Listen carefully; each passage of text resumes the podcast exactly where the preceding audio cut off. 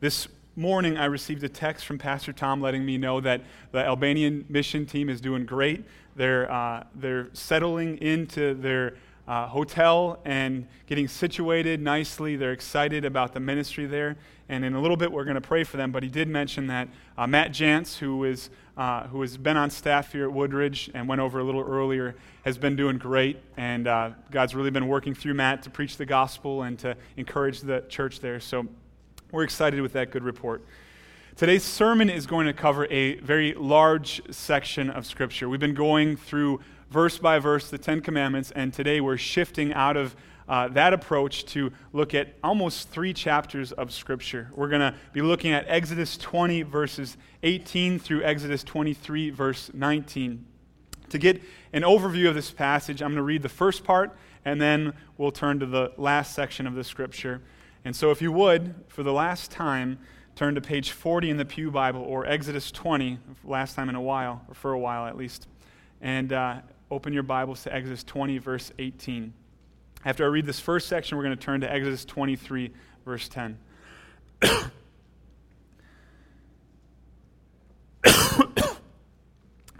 Exodus 20, verses 18 through 21, 6. Now, when all the people saw the thunder and the flashes of lightning and the sound of the trumpet and the mountain smoking, the people were afraid and trembled, and they stood far off and said to Moses, you speak to us, and we will listen, but do not let God speak to us, lest we die. Moses said to the people, Do not fear, for God has come to test you, that the fear of him may be before you, that you may not sin. The people stood far off, while Moses drew near to the thick darkness where God was. And the Lord said to Moses, Thus you shall say to the people of Israel, You have seen for yourselves that I have talked with you from heaven. You shall not make gods of silver to be with me nor shall you make for yourselves gods of gold. An altar of earth you shall make for me, and sacrifice on it your burnt offerings and your peace offerings, your sheep and your oxen. In every place where I cause my name to be remembered, I will come to you and bless you. If you make me an altar of stone, you shall not build it of hewn stones, for if you wield your tool on it, you profane it. And you shall not go up by steps to my altar, that your nakedness be not exposed on it. Now these are the rules that you shall set before them. When you buy a Hebrew slave, he shall serve six years, and in the seventh he shall go out free for nothing. If he comes in single, he shall go out single. If he comes in married, then his wife shall go out with him. If his master gives him a wife and she bears him sons or daughters, the wife and her children shall be your masters, be her masters, and he shall go out alone. But if the slave plainly says, I love my master, my wife, and my children, I will, no, I will not go out free, then his master shall bring him to God, and he shall bring him to the door of the doorpost, and his master shall bore his ear through with an awl, and he shall be his slave forever. Exodus 23, verses 10 through 19. For six years you shall sow your land and gather in its yield, but the seventh year you shall let it rest and lie fallow, that the poor of your people may eat, and what they leave the beasts of the field may eat. You shall do likewise with your vineyard and with your olive orchard. Six days you shall do your work, but on the seventh day you shall rest, that your ox and your donkey may have rest, and the son of your servant woman and the alien may be refreshed. Pay attention to all that I have said to you, and make no mention of the names of other gods, nor let it be heard on your lips. Three times in the year you shall keep a feast to me. You shall keep the feast of unleavened bread, as I commanded you. You shall eat unleavened bread for seven days at the appointed time in the month of Abib, for in it you came out of Egypt. None shall appear before me empty handed. You shall keep the feast of harvest, of the firstfruits of your labor, of what you sow in the field. You shall keep the feast of ingathering at the end of the year, when you gather in from the field the fruit of your labor. Three times in the year shall all your males appear before me, the Lord, before the Lord God. You shall not offer the blood of my sacrifice with anything leavened, or let the fat of my feast remain until the morning. The best of the first fruits of your ground you shall bring into the house of the Lord your God. You shall not boil a young goat in its mother's milk. This is the word of the Lord. Let's pray. Father, we begin by lifting up our brothers and sisters in Albania that have left our church to do gospel work there. We thank you for their lives and how you've brought them out of darkness into your light, into fellowship with you through Christ. Father, we pray that, that they would be safe and that you would keep them alive and bring them back safe. But Father, most of all, we pray that you would make them bold for the sake of the gospel that they would proclaim the gospel to those caught up in, in sin, slaves to sin, and, and caught up in darkness, caught up in worshiping false gods. That, Father, you would do in them things that are so hard to, to happen sometimes when we are caught in our routines and our day to day lives. Father, free them from the grips of the mundane or, or things that have a hold on their lives so that they might enjoy you and make much of Christ while they are there in Albania. Father, we do pray also for ourselves that when they come back and we hear stories of how you're being glorified in Albania, that we would be refreshed and pulled out of, of living for ourselves and live more and more for the sake of, of Christ. Father, we pray that you would give us a greater burden as a church for the nations, that we would send more missionaries and we would plant more churches, and we as a church would, would gather with the other churches and proclaim the gospel more boldly. Father, we also lift up our Albanian brothers and sisters that are with our, our brothers and sisters from this church. We pray that they would be refreshed and strengthened and continue to plant churches and proclaim the gospel. Father, we thank you for this weekend that celebrates the independence we have as a country and the freedoms that that, that gives us to worship you. Father, we mostly and always celebrate our great independence that we have as Christians. Every day is an Independence Day for the Christian. We have been freed from sin and hell so that we might worship and commune with you. Father, now would you please bless the preaching of your word? May you use your word and your spirit working with your word and through your word to make us more like Christ, that you would be glorified. May you bring life where there is death. May you be working richly and mightily among us for our joy and your glory. In Jesus' name we pray. Amen. Well, a section of Scripture like the one that we find ourselves in this morning can be very confusing. We read it and wonder why God would prohibit Israel from making altars with hewn or cut stones and from putting steps on them. Wouldn't cut stones make the altar more beautiful and the steps on the altar more convenient? Why would God give Israel regulations for slavery instead of simply abolishing it?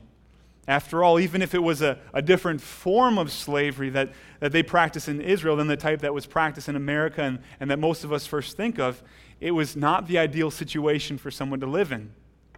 And why would God command his people not to boil a kid that is a young goat in its mother's milk?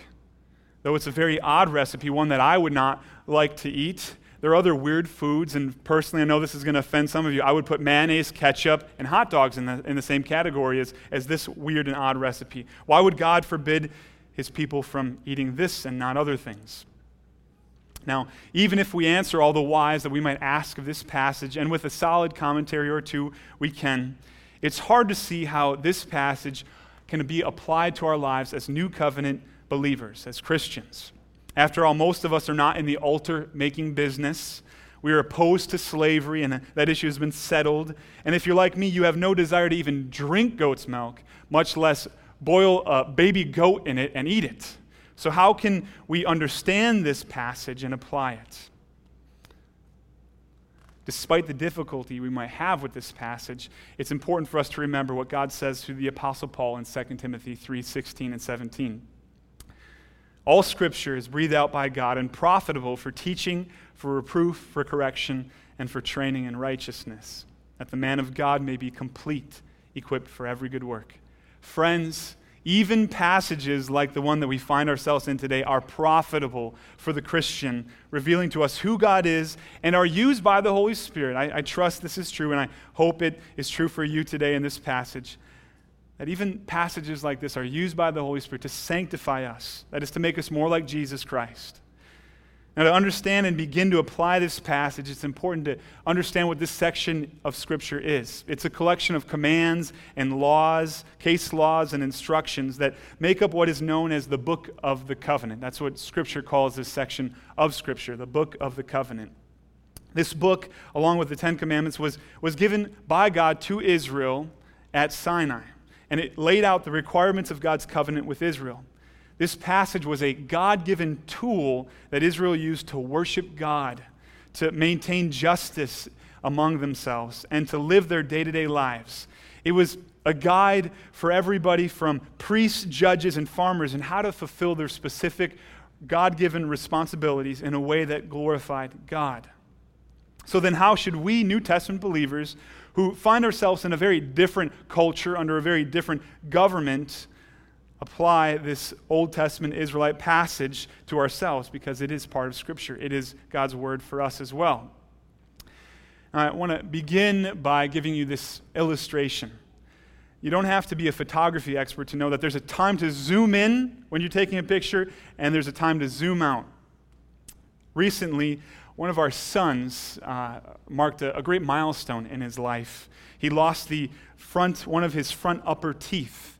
And, you know, the, the side teeth are fine, you know, that's, that's progressing. But when you see a, a, kid missing one of their two top front teeth, you know that that kid, they're reaching milestones in their lives, right? Well, that happened for one of our sons. And so when it happened at dinner, I immediately did what most parents would do pulled out my iPhone, right? Because I needed to, to let all, all of our family, mainly grandma and nana and granny and, and the aunts, know that it finally came out.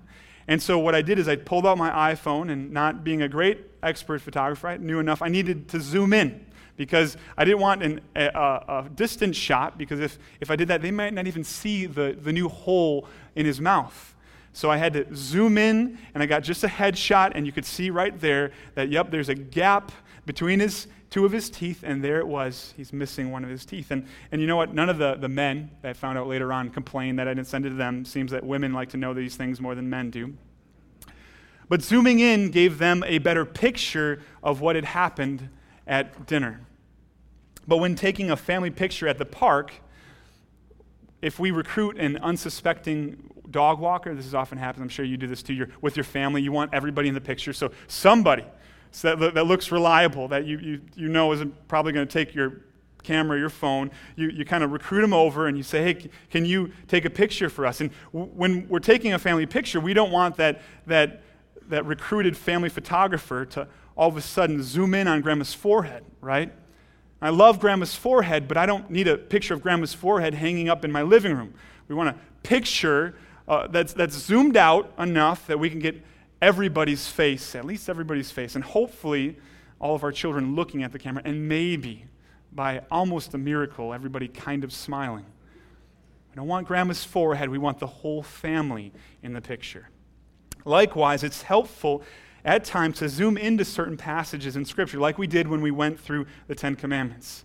And other times it can be more beneficial to zoom out to get a better view of a passage and see the whole picture of it. We don't want to get lost in grandma's forehead or, in our case this morning, in goat's milk. That's why I'm going to zoom out this morning so that we can better see the big picture of this passage and then apply it to our lives as the new covenant people of God. Now, this passage deals heavily on law. So it's important to begin with a, a very brief but important overview of the different types of laws that we find in the Old Testament, all of which we encounter in this passage. Now, theologians throughout church history have put the Old Testament or Old Covenant laws into three basic categories. Now, this could be what you might consider a dry section of the sermon. However, brothers or sisters, this section and me going through this is, is so essential for you not being confused about things and also as you, as you continue to try to glorify God and, and read through Scripture. So please stick with me as I work through these three types of laws civil, ceremonial, and moral. The first category of law is civil. Israel was originally a theocracy meaning it was a nation whose government was directly ruled by the God of the Bible. Every other theocracy is, is not a genuine Bible sanctioned theocracy. There have been attempts in other religions and even by Christians to form a theocracy. This is the one and only theocracy that we find sanctioned in Scripture. Another one will come at the end when Jesus returns to rule and reign forever over all beings and his people in the new creation a theocracy, this theocracy that Israel was in, gave, gave the Israelite government a unique divine right to oversee everything in every area of life. There was no separation of church and state. Israel's judges, rulers, and religious leaders were to punish not just crime, but sin, because that's what all crime was sin. Civil law determined the consequences for everything from murder, theft, sexual immorality to the rights of slaves and restitution in cases of an accident or damage to someone's property. God communicated civil along with ceremonial and moral law directly to Israel through prophets like Moses. Often they were all given at the same time, and that's what we see in this passage. The Israelite civil law is a category of law that has passed away. It was bound up with the Old Covenant and Israel's theocratic government, a government that ended with the coming of Jesus Christ. God no longer rules through one physical nation with cultural or physical boundaries, but through a people made up of all nations. That is through the church of Jesus Christ. There's been a change. A people that Christ came to purchase and free from sin and to justify by faith. And it is through and in Christ's church where the kingdom of God is proclaimed and made visible here on earth. Jesus announced this pivotal change in places like Matthew 21 43, when he said to the Jews, Therefore, I tell you, the kingdom of God will be taken away from you and given to a people producing its fruits. And that people is the church made up of Gentiles and Jews. Though the civil law is no longer binding on Christians, as Old Testament professor David Murray writes, the general principles of justice underlying these laws can still be applied in appropriate ways in our own day. End quote. In fact, they have informed many of our own and other countries' civil laws, and they contain helpful direction on what it means to be just and fair, calling for compassion to foreigners and the protection and care of widows, orphans, and the poor. Now, the second category of law is the ceremonial laws. It contained all the laws that guided the Israelites in their tabernacle and then their temple worship. There are what Professor Murray calls permanent moral principles in the ceremonial laws. But he goes on to state the actual ceremonies themselves were abolished when Jesus replaced the tabernacle and the temple with himself. This means, like the civil, the ceremonial laws have passed away. Why? Why has this change occurred? Because Jesus Christ fulfilled the ceremonial law, and he was the one that all of these laws pointed to. The New Testament authors make this clear throughout the New Testament scriptures. The book of Hebrews makes it clear over and over again. And if you're one of the women in, in the young moms or in the, the study group, you saw this over and over again. The author of Hebrews connecting all of the Old Testament civil laws to Christ and how he has fulfilled them. In John 1, John tells us that Jesus has come and tabernacled among us permanently. The Gospels tell us that Jesus is the true temple that that we commune with God through, and He is the temple that was destroyed, as He said it would be, on Good Friday, and then raised by God three days later on Easter. He said that. He is the temple of God. Jesus fulfilled the ceremonial laws in that all the sacrificial offerings tied to the ceremonial laws pointed directly to Him. He is not only the final and perfect sacrifice, the Lamb of God who takes away our sins, truly, finally, perfectly. He is also our great and true high priest who lives, as we sang, to intercede for us. So he's all the categories, he's all of these things. He is Jesus, God in flesh. This is why the ceremonial law has been done away with. The glorious one who they pointed to has come. They were only shadows, but Jesus is the substance. This is why Paul writes to the Colossian believers this Therefore, let no one pass judgment on you in questions of food and drink or with regard to a festival or a new moon or a Sabbath. These are a shadow of the things to come, but the substance belongs to Christ. You need to understand this. You think about a shadow. If, if you look at your shadow, depending on how the light is hitting it, that shadow is going to mildly be something like you. You know, it might be a little smaller, it might be a little bigger. It points to you, it's connected to you, but it's not exactly you.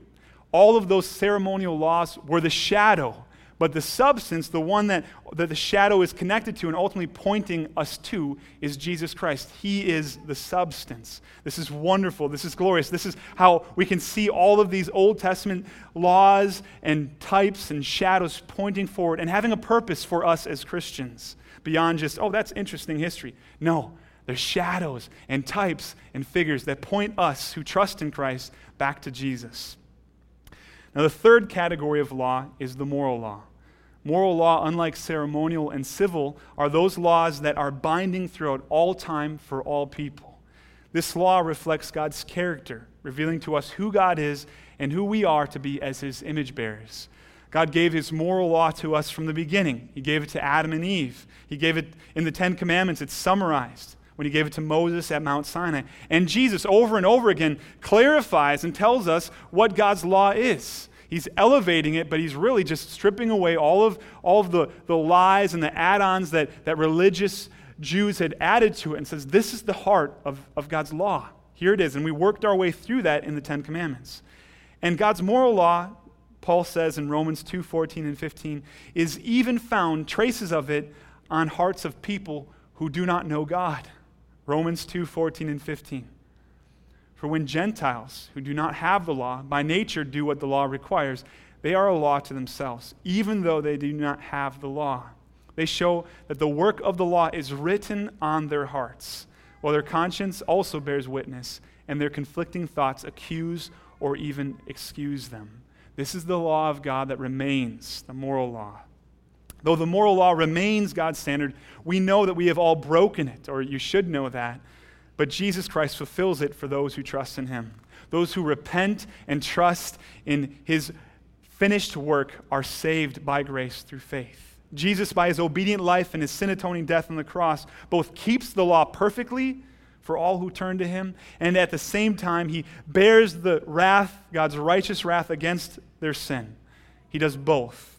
Now, having been born again and given new hearts that have new desires, the Holy Spirit works in us to help us obey God's moral law, not so that we might be justified. That's the misuse of God's law. That's where we find passages in the New Testament saying, don't use the law for that. The law brings death, that you cannot be justified by keeping the law but because we have been justified. We love the God who loved us first, and we seek to obey his commands, continuing to repent and trust in Jesus when we fail and we sin. So we have a different relationship to God's law because of Jesus. As Dr. Martyn Lloyd-Jones once said in a sermon, if the grace you have received does not help you to keep the law, you have not received grace. Grace changes us. We have been adopted in Christ. We look at God's command that reveals his character, shows us our sin, points us to the Savior, tells us how to live differently. It brought death, but now it shows us how to live. Hopefully, you have or are beginning to see just how important it is for a Christian to understand the different types of Old Covenant law. If you haven't, I'm going to show you why this is so important here. Having a basic understanding of these things can help you to avoid things like legalism, cheap grace, and cults. Legalism says that you have to keep the law or you are saved by grace plus by doing the works, rather than understanding now that you have been saved by grace, your heart wants to do the works. And so I have friends that have fallen back into legalism, friends that, that I worshiped with in college, and, and we were growing as, as disciples together. And now they are returning to old covenant laws, believing that if they, if they refrain from eating certain things, if they, if they do certain things that, that the Israelites did, then they can have a more intimate relationship with God. And though many of them would not say, oh, if you don't do them, then, then it's fine, it's just my choice, they actually, they actually do that by how they live their lives and how they talk to believers who don't keep these laws that have passed away in the coming of Christ. If you don't get how the law works, you're going to have a, a cheap view of grace. You're going to think, hey, I'm saved. Like many of us know these, and, and many of us were formerly this, this. This would describe us. Hey, I'm a Christian, so now I can just live my life however I want. Now, we know that, that the law calls us to holy living. And if you understand these, these basic breakdowns in the law, you can, you can battle against the lies that, that might come in through cults. Oftentimes, it is through the misuse or misunderstanding of the law that many professing believers fall into these destructive pitfalls. They, they may not I believe in the, the perseverance of the saints that once saved, you cannot ultimately be lost. But you know what I don't want to do as a Christian, and I don't want you to do, is waste five or ten years of your life because you're caught up in a misunderstanding of the law. You, you will not be lost. God does not lose his sheep. Christ came to set the captives free and he brings them into freedom. But, but why wander for five or ten years in, in misunderstanding when, when you could grow and enjoy the gospel more? And part of uh, Uh, of not doing that is going to be understanding the law. So this might be dry to some of you. It might be, you know, you're not going to talk about this in, when you get in the car, but it's so foundational that you understand these things. Now, another reason why understanding the different types of laws is important is that it can be essential in conversations with non Christians. Let me explain why. There are laws, like, found, like the ones found in Leviticus, Leviticus 11 7, that forbid Israelites from eating pork and Leviticus 19:19, which forbids Israelites from wearing mixed material clothes. Seeing how most evangelical Christians that I know eat bacon and wear shirts made with cotton and polyester, a non-Christian who comes across these Old Testament laws may not only think that Christians have to keep them, but might conclude that Christians inconsistently keep law. They pick and choose which laws they're going to keep and which laws they want others to keep and which laws they don't have to keep. When the reality is that certain laws, including those forbidding pork and mixed materials, are civil or ceremonial and have been, in the coming of Jesus Christ, fulfilled. They've passed away. These old covenant laws are not part of the new covenant that God made in Christ with all those who repent of their sin and trust in Jesus alone to save them. Friends, understanding this will help you dialogue with those who disagree with you on certain issues, especially those that are coming to the forefront of our minds as Christians in this country. They're going to charge you with, with not keeping all of God's law and saying you're, you're, you're, not, you're not keeping this law, you're eating bacon, but you think this is sin. And if you understand this, you can dialogue with them and say, wait a second, you, all you need to do is understand the covenants. They might, you might lose them right away. All right, covenant, yeah, big word, I'm out. But, but if they're willing to talk with you, you can point to this and say, we Christians are in the new covenant. I am not held to those same ceremonial and civil laws because they are fulfilled in Christ. It's practical, helpful. Jesus alone can save us in the new covenant. What this means is that though God calls for his people to keep his law, what that law is for the Christian is not the exact same law that Israel was required to keep. With this understanding of the Old Testament law in mind, I have three principles. They're, they're going to get longer as we go on, but I'll still end on time. The first one's very brief. The second one I'm going to spend a little bit of time on, and the last one, the most amount of time on. These are three principles to take from this passage and apply to our lives as Christians who desire to live as the people of God. The first which I will spend the least amount of time on, but is equally as important as the other two, is that our worship is to be God centered. Our worship is to be God centered.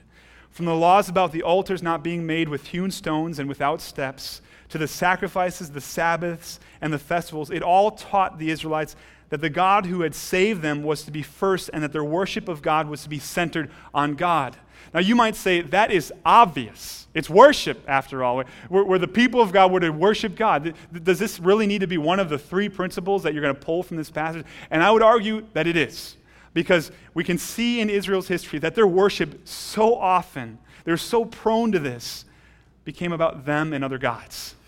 They gather together. They, even while Moses is receiving the law of God, they, they're making a golden calf and worshiping God through it, adding something visible to what God has said should be done without these tangible false idols. And just like them, we are prone to do the same thing. Though we may do it different in different ways, we're prone to the same thing. The goal in worship is not relevance, it's not entertainment or to be seeker sensitive. It is to magnify the surpassing glory of God in Jesus Christ. That's the goal of worship. Now, this has great effects for our hearts. It becomes, we get the fruits of that true worship. Why are so many bored with God? In our country, it's because they have been given relevance and entertainment and junky theology. They have a low view and low reverence for God. And so the corrective to that is to establish a high view of God, and that starts with God's people having God centered worship. That's why, despite the calls to be more relevant and to cater to the culture, yes, we can, there's certain neutral things and there are things that we can do that, that are not culturally driven whether it's having our words up on screens or using certain instruments. But when we get to this place where we become more pragmatic, thinking we can cultivate faith, not through God centered worship and proclaiming the gospel, but through our own means, we've gone off. And over and over again in, in this passage, we see that worship is to be God centered. It's amazing if you look through church history. Again, instruments are fine. You know, new and exciting music that's good sounding and is rich in theology, wonderful. Screens, fine. Speakers, all fine in and of themselves. But they are not essential. You look through church history, I think about England and Bunyan and, and how it was illegal for him to preach the gospel because he would not sign off on the, the Church of England's statement. And, and it was a statement that, that he to- totally saw as contradicting the gospel. And so, what did he do? And, and other godly men and women, they gathered in fields and they would climb up. Bunyan would climb up into a certain tree and just preach the gospel. He would just open the Bible and preach the word. And you know what would happen? People would come to faith, and God would be glorified. And they'd sing hymns. And it was simple, and it was rich, and it was God centered, and God blessed it. And this passage calls for us, as the new covenant people of God, to maintain that principle God centered worship, having a big view of God. We cannot dumb down God, because if we do that, who wants to worship a God just like us? We need to set before our minds and our hearts and those who we love who are not yet trusting in Christ a big, glorious, awesome God. Not a small American man made God that fits with our culture and what we want, but a big God that demands the lordship of those who trust in Him. The second one is that God calls His people to be just. If we were to zoom in on this passage and go through each one of the commands, case laws, and instructions, we would see that so many of them, maybe even a majority of them, deal with the issue of justice. This is significant because this passage is something like Israel's constitution. And in it, one of God's greatest concerns for his people is that they are a just people. That should say something to us. From their dealings with one another to their interactions with outsiders, every day for the Israelites was to be marked by justice towards those they interacted with. Recently, in fact, as I was driving home from, from being up north with my family, yesterday, I heard this, a sermon by apologist and evangelist Ravi Zacharias. And he said this in the sermon, and, and I believe it is applicable in this justice, this call for God's people to be justice. He said, Christians should be people of such high integrity that even their enemies trust them. And can you imagine the people that hate you, that, that, that think that you're a fool and, and, and totally disagree with you, who you are because you're a Christian, would say, you know, I can trust them with my money. I, I, I hate them. I totally disagree with them, but they are such just people. That guy, that, that woman is, is so just has, is, a, is a person of such high integrity that they can hold on to my money and I know that I'll get it back. God's word continually tells God's people that in a world full of injustice, his people are to be a just people. Think about the implications for this in your own life. Conversations. I mean, we saw some of this. This was played out in, in God's uh, commandments, the Ten Commandments and us not being liars and us protecting the reputation of our neighbors. But again, it's played out here. How does this affect how you deal with other people? Whether it's in business, whether it's at the store, it should affect it all. You are to be a just person. You find money, you're looking for whose it is. You're not saying, I want to stick this in my pocket instantly. You may get to stick it in your pocket when nobody claims it, but you are just, so just that that, that dollar, you're, you're, you're scrounging through the store, you're, you're looking for, did you drop a dollar? You sure you didn't? You're, you're becoming an investigative reporter, right? Who dropped the dollar? You're to be so just as a people of God that you can be trusted even by your enemies. After all, we Christians know and affirm the biblical truth that we were guilty of the greatest injustice, one of cosmic proportion. We sinned and fell short of the glory of God, and though we deserved God's wrath, God justified us by his grace as a gift through the redemption that is in Christ Jesus, whom God put forward as a propitiation by his blood, and whom we have received by faith. We are the most, we recognize that we are the most unjust people apart from Christ. And yet Christ came and paid for all of our sins, all of our unjust living, all of our sin against others and against God. This gracious work of God not only displays God's love to us, which it does, but as Romans 3:25 and 26 says, it displays God's justice to the world because it shows God's righteousness. Because in his divine forbearance, he passed over former sins to show his righteousness at the present time, so that God might be just and the justifier of the one who has faith in Jesus. What is Paul saying in this passage? That in the gospel, in, in, in thinking about what God has accomplished in Christ at the cross, God both displays his love, and because he is holy, because it is a definitive character trait of God, his holiness, he deals with injustice. And the way he deals with that is at the cross through his son. He is totally loving and totally just at the very same time. God is a just God. Church, when we are just, we image our God who is perfectly just. And God is passionate for justice. We see that in this scripture. He is passionate for justice. And we know that to be true because of the gospel, because of what has saved us. He maintains his justice by not forgetting about our sin, but by dealing with it, by pouring his wrath, his justice out on his son. In the gospel, God both loves sinners and maintains his justice. Atoning, he is the atoning justifier of the one who has faith in him. And so we, church, are to be people marked by justice. Lastly, the one that I'll spend the most time on is that we are reminded from this passage that God's people are to be different. And I put in my notes quotation marks. We are to be different. Now, by different, I don't mean that we Christians are to be unnecessarily weird. I'm not saying that Christians are to dress funky, you know, wear bright colors and look goofy in front of everybody. That's not what I'm saying. Now, you might do that. And you know what? That might be actually cool in some cultures. But that's not what this scripture is calling for God's people to do. And I'm not saying that we should think that we are in any in any way better in and of ourselves than non-Christians. That's not what it means to be different. What I mean is that the civil and ceremonial regulations found in this passage were partly given by God to Israel to set them apart from all the other nations that they, they were surrounded by. That's part of the purposes of, of these laws about goat's milk and, uh, and these laws. Well, that, that has another part of it in, in false worship, but all these other additional laws. That was part of the purpose of them. The other nations around them didn't care whether they, they were people who ate pork. They didn't, they didn't wear clothes that were made of just one fabric. They, they wore clothes made of any number of fabrics. They didn't rest on a Sabbath because that would have meant, meant that they were giving up money. They were giving up a day that they could earn more for themselves. These commands and laws, along with the others we find in today's passage, were, were used by God to cause his people to live differently than the nations surrounding his people. And God wanted his people to live differently because they represented him to the world. And God is different than all the other false gods that exist in the world.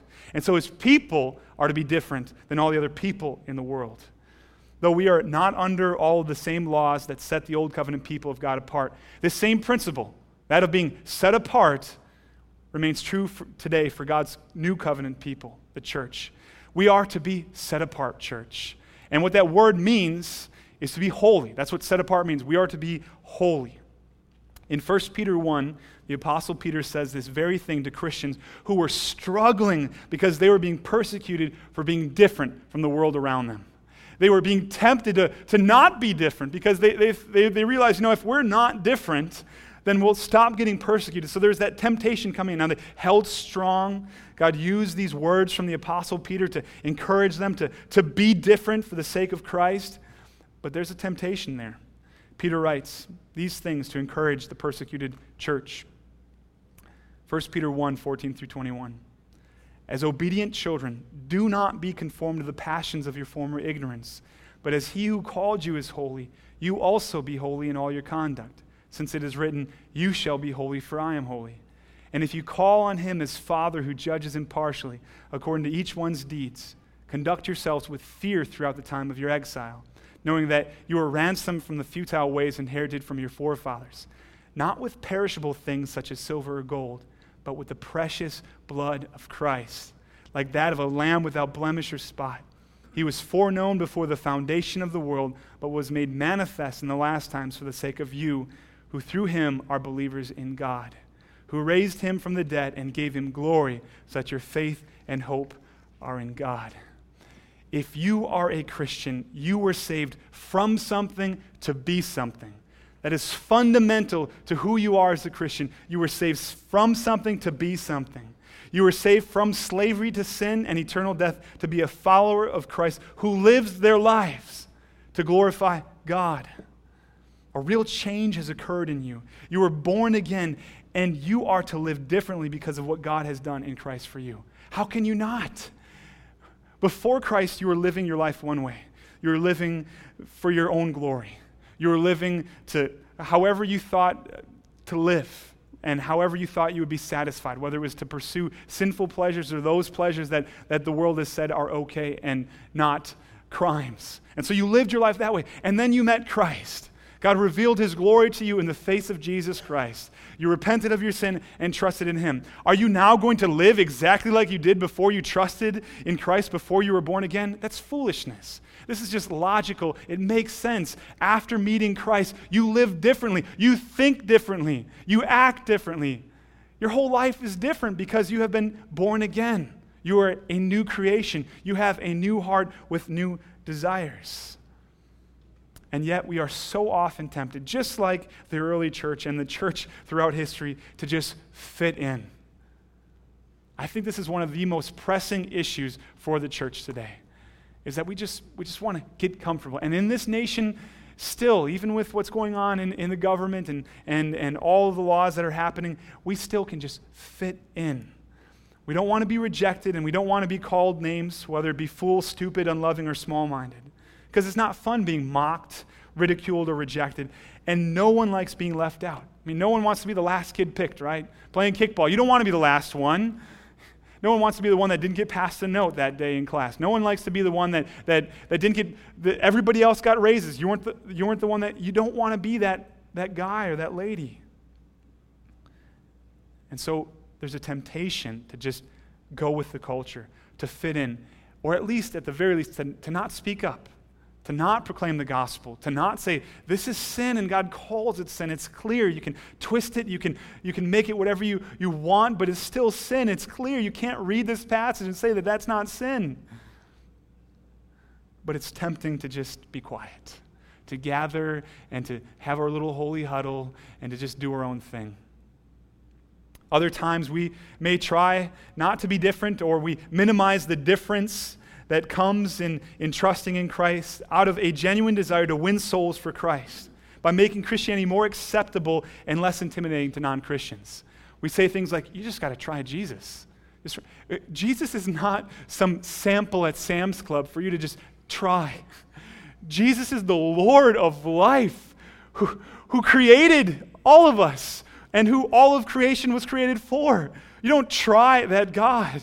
He doesn't get tried, he gets submitted to, he gets trusted in, he gets followed, he gets obeyed.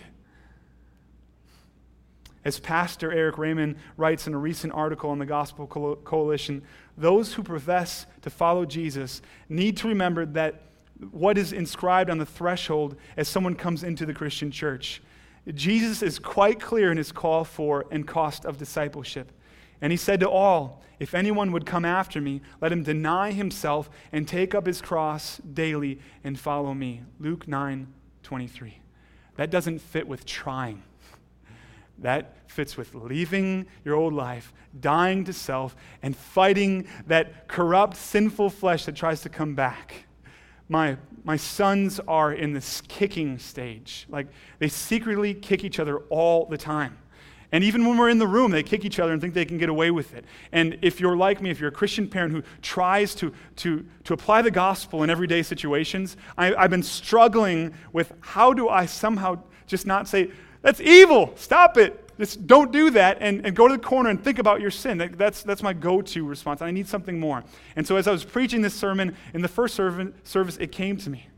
What I need to say, my son, when he's kicking one of his brothers, is this stop kicking him because that's sin and start kicking sin because it's causing you to sin. Stop. You get, you get my thinking here? We have to fight sin and this temptation to do what is, was, what is so opposing to God and His glory.